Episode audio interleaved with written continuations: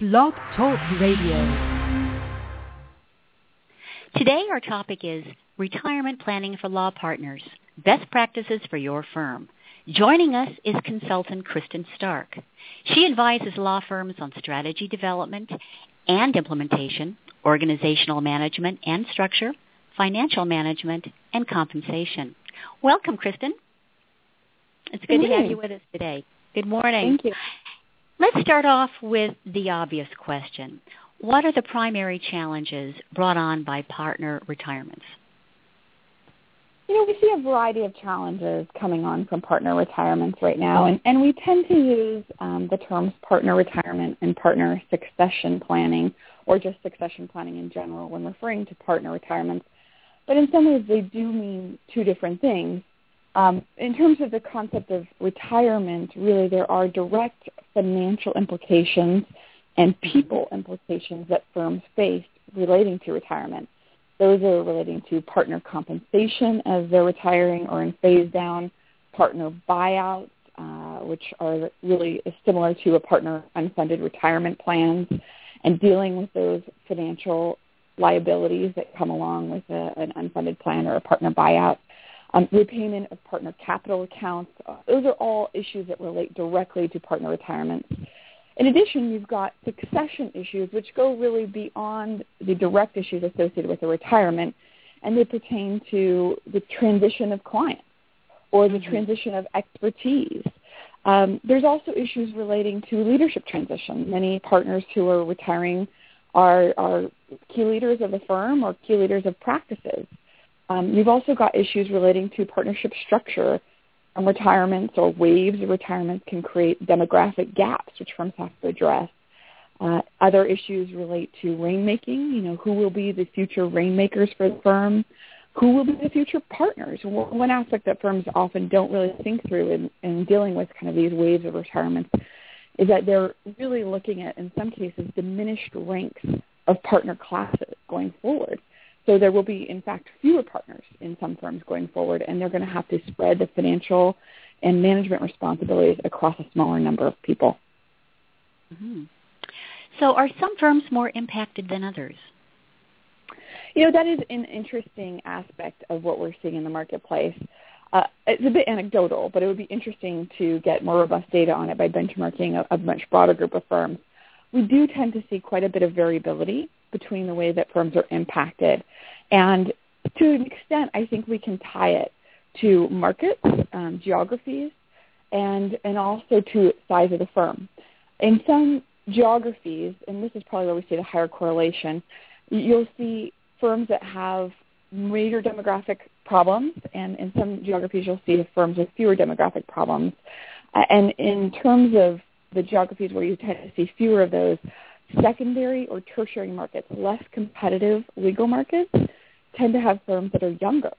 Uh, in some cases, you'll see firms that are in primary markets, first-tier money markets, as we call them, the major um, cities and legal markets in the country, that face more demographic issues because the talent market there is so competitive.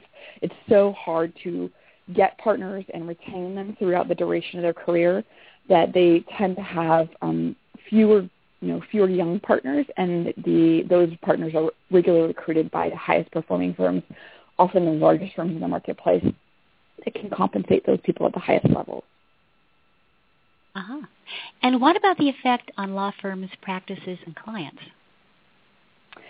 Well, that is, you know, probably one of the overlooked issues, uh, unfortunately, when it comes to partner retirements, is tying back to this issue of succession very often firms, especially I'd say smaller and mid-sized firms, get focused on dealing with the financial implications of partner retirement, but it doesn't really, you know, we, we fail to recognize too too early in the process. We fail to recognize early and on and off in the process that clients, many of them will be heavily impacted by a partner's retirement, and so client succession planning comes late in many partners' careers when they're very close to retirement, and in some cases that, that can be very difficult to make succession happen. You know, clients, um, law firms will attempt to start working with clients one or two years before a partner is exiting the firm, and in some cases those clients really aren't in a position to successfully transition that work from, from that partner to another partner or a lawyer within the firm. Uh, in addition, expertise. Very often there are firms that have partners who offer unique expertise or very high level expertise or trial talent, for example, or, or niche expertise, tax, a tax expert within the firm that will be retiring. And there isn't enough planning that goes into grooming that person's talent or expertise successor. And of course, this is my favorite question, the big question, partner retirements and profitability. Well, unfortunately, we do see a lot of missed or unmanaged partner retirements. And so when, when firms let partner retirement happen to them, uh, meaning that they don't plan for it, they don't start talking to the partners in advance of their retirement, it tends to drive negative profitability on those individuals.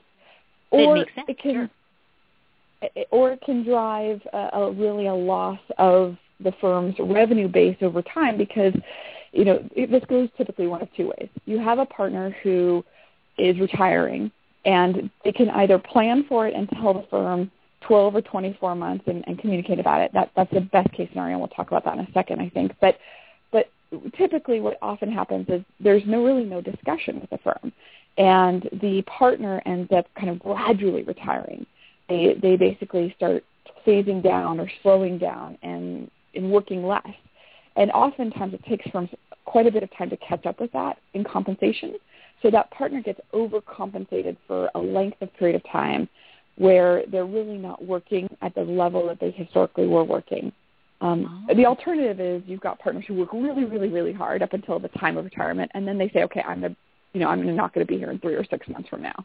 Those those circumstances are less common than the prior example. But in those situations, firms lose money because they might lose clients or they'll lose that opportunity to offer that expertise to the market. Interesting. Now, while we're on the subject of financials, how are firms compensating retiring partners? Well, we see compensation structures in a variety of ways. Um, typically, it's mostly tied to a graduated reduction in compensation level. So you would want to support a gradual transition which allows for the implementation of succession planning. So that allows the firm and the partner to better manage the financial impact of his or her retirement. There's a range of compensation approaches that we often see applied, whether it's um, you know, purely what we call merit-based approach or subjective approach, which is tied to the firm's current partner compensation process. That way, in that case, you'd be really just setting compensation at the compensation committee level, and you tie it to that person's performance expectations for the coming year. Um, you may see actually in some firms a more formulaic approach. They're large firms. Some of the large firms tend to have a 80-60-40 graduated reduction approach where they you know, move a partner's compensation down by a certain percentage each year based upon their anticipated contribution. Other mm-hmm. firms would use more of a pure formula. So range of compensation approach, I don't think that there's really one perfect answer, except that it, it really needs to be clear in terms of what the expectations are of the partner and having that communication between the firm and the partner about what it is the partner will be doing during that phase down or retirement period. Got it. How can firms ensure that retiring partners are still contributing to the long-term health of the firm? Well, really a critical aspect of this is trying to ensure that that partner's goals and performance expectations are aligned with what's in the firm's best interest. We often see firms give retiring partners goals which are misaligned with what's in the firm's best interest. So in, in some cases, for example, you'll see formula compensation arrangements which reward retiring partners for high levels of billable hours. They get, you know, a higher percentage of their billable hours. Or it rewards them for, um, you know, origination numbers or client billing numbers, you might call them. And in those cases, those are really misaligned with what's in the best interest to have that partner no longer be part of the firm you know, in both cases, you really want to be transitioning that billable work and those client relationships to other people. Now, of course, you don't want that person to just stop working. You still need them to be a productive contributing member of the firm. But finding other metrics or other ways to manage that performance and, and monitor their contributions will um, will ensure that you get partners who are more focused on delegating work, which will give additional layers client exposure, or or transitioning client relationships, talking to clients about the other people in the firm and the types of valuable contributions that they can bring to the table. In those cases, clients tend to um, start to want to use those people more. The more work that is being delegated to an attorney and they start to see that person on a regular basis, have communications with that person, or in other situations where you've got, um, you know, a, a succession of the relationship taking place where you're trying to pull in a relationship partner and give that person exposure, that's really what will help the, the firm retain that relationship over the long term. So we want to ensure that any kind of compensation arrangement that you have promotes those kinds of activities and behaviors and doesn't encourage partners to hoard work or hoard relationships. Uh, that, of course, is misaligned with what's in the firm's best interest and can really um, create essentially a negative incentive or a false incentive for the partner. So what can firms do to plan for partner retirements? Well, there there are a number of things that firms need to do to plan for partner retirements. One let's just talk about kind of the financial piece of this first, and then we'll talk about the succession piece. Um, first and foremost, firms need to think about any kind of major liabilities that are going to come to them based upon partner retirements. Uh, you know, so some firms that we work with have a very high percentage of partners who are over 60, for example, and many of those partners will likely be retiring over the next 10 years. So those firms really need to be very creative and proactive in anticipating the financial liabilities which are going to be triggered by those retirements. Those types of liabilities are going to involve, depending upon the firm, um, partner retirement compensation. How are you going to pay those people as they're retiring? And, and ensuring that you're not overpaying retiring partners while they're kind of phasing down. Again, you've got the partner, the example I gave earlier of the partner who starts to work less and less and less. Firms need to ensure that they're prepared to reduce that partner's compensation level based upon his or her contribution. And, and so that they can free up that money to pay the other people who are going to be picking up the workload during that time period.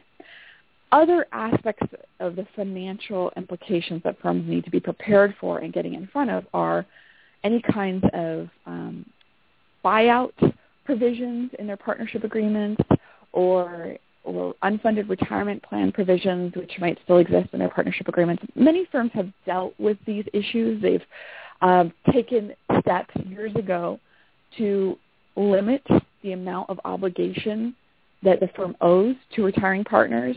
But surprisingly, there are firms out there that haven't dealt with this, or they think they've dealt with it, and in fact, when when you look at the obligations, especially when you look at them through a wave of partner retirements, it can create quite a bit of financial pressure on the firm.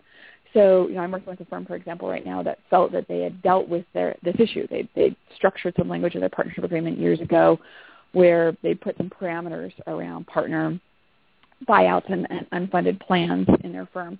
But this year, it absorbed 10% of their net income because they had a wave of retirement. So they clearly didn't totally deal with that issue, and 10% of net income is a, is a significant hit.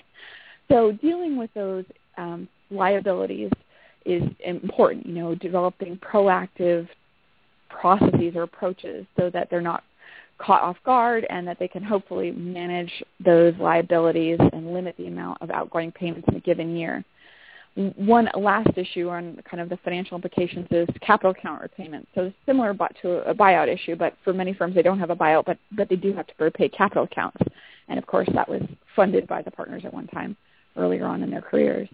And capital account repayments um, are, you know, a significant issue because most firms don't have cash on hand to readily repay a large number of capital accounts in a given year. So if you've got, again, multiple retirements in, in one single year, that can create a lot of pressure on capital account repayments. So, you know, being getting in front of those issues, being prepared, trying to figure out processes for how the firm will address those and limit the amount of cash outflow in a single year is really important.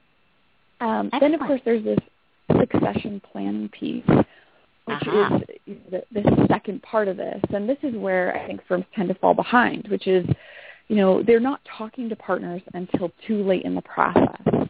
They they tend to wait until a partner is 12 or 18 months away from walking out the door or being completely out of the firm to try to start to plan for his or her retirement. So developing a, a framework so that they can start talking to partners earlier on, having a dialogue about retirement earlier on. What will that partner do to help ensure succession of his or her clients? What will that partner do to transfer his or her expertise to junior attorneys? Um, you know, starting to ask those questions earlier, setting goals for the partner, and then tying those goals in that plan document and plan conversation to compensation really allows the firm to align the partner's contributions with what's in the firm's best interest during a partner's, you know, retirement phase down period with the firm. So, so both dealing with the financial implications, but also developing what we would call a framework for succession planning. Setting up a process around succession planning is a really important part of uh, managing partner retirement. Excellent. And that brings us to the end of our podcast. Thank you to our guest, Kristin Stark, for your expertise on retiring law partners. Kristin will be a featured speaker at ALA's 2014 Annual Conference and Exposition, May 19th to the 22nd, Toronto. You can also visit her website at fairfaxassociates.com. And thanks everyone for joining us.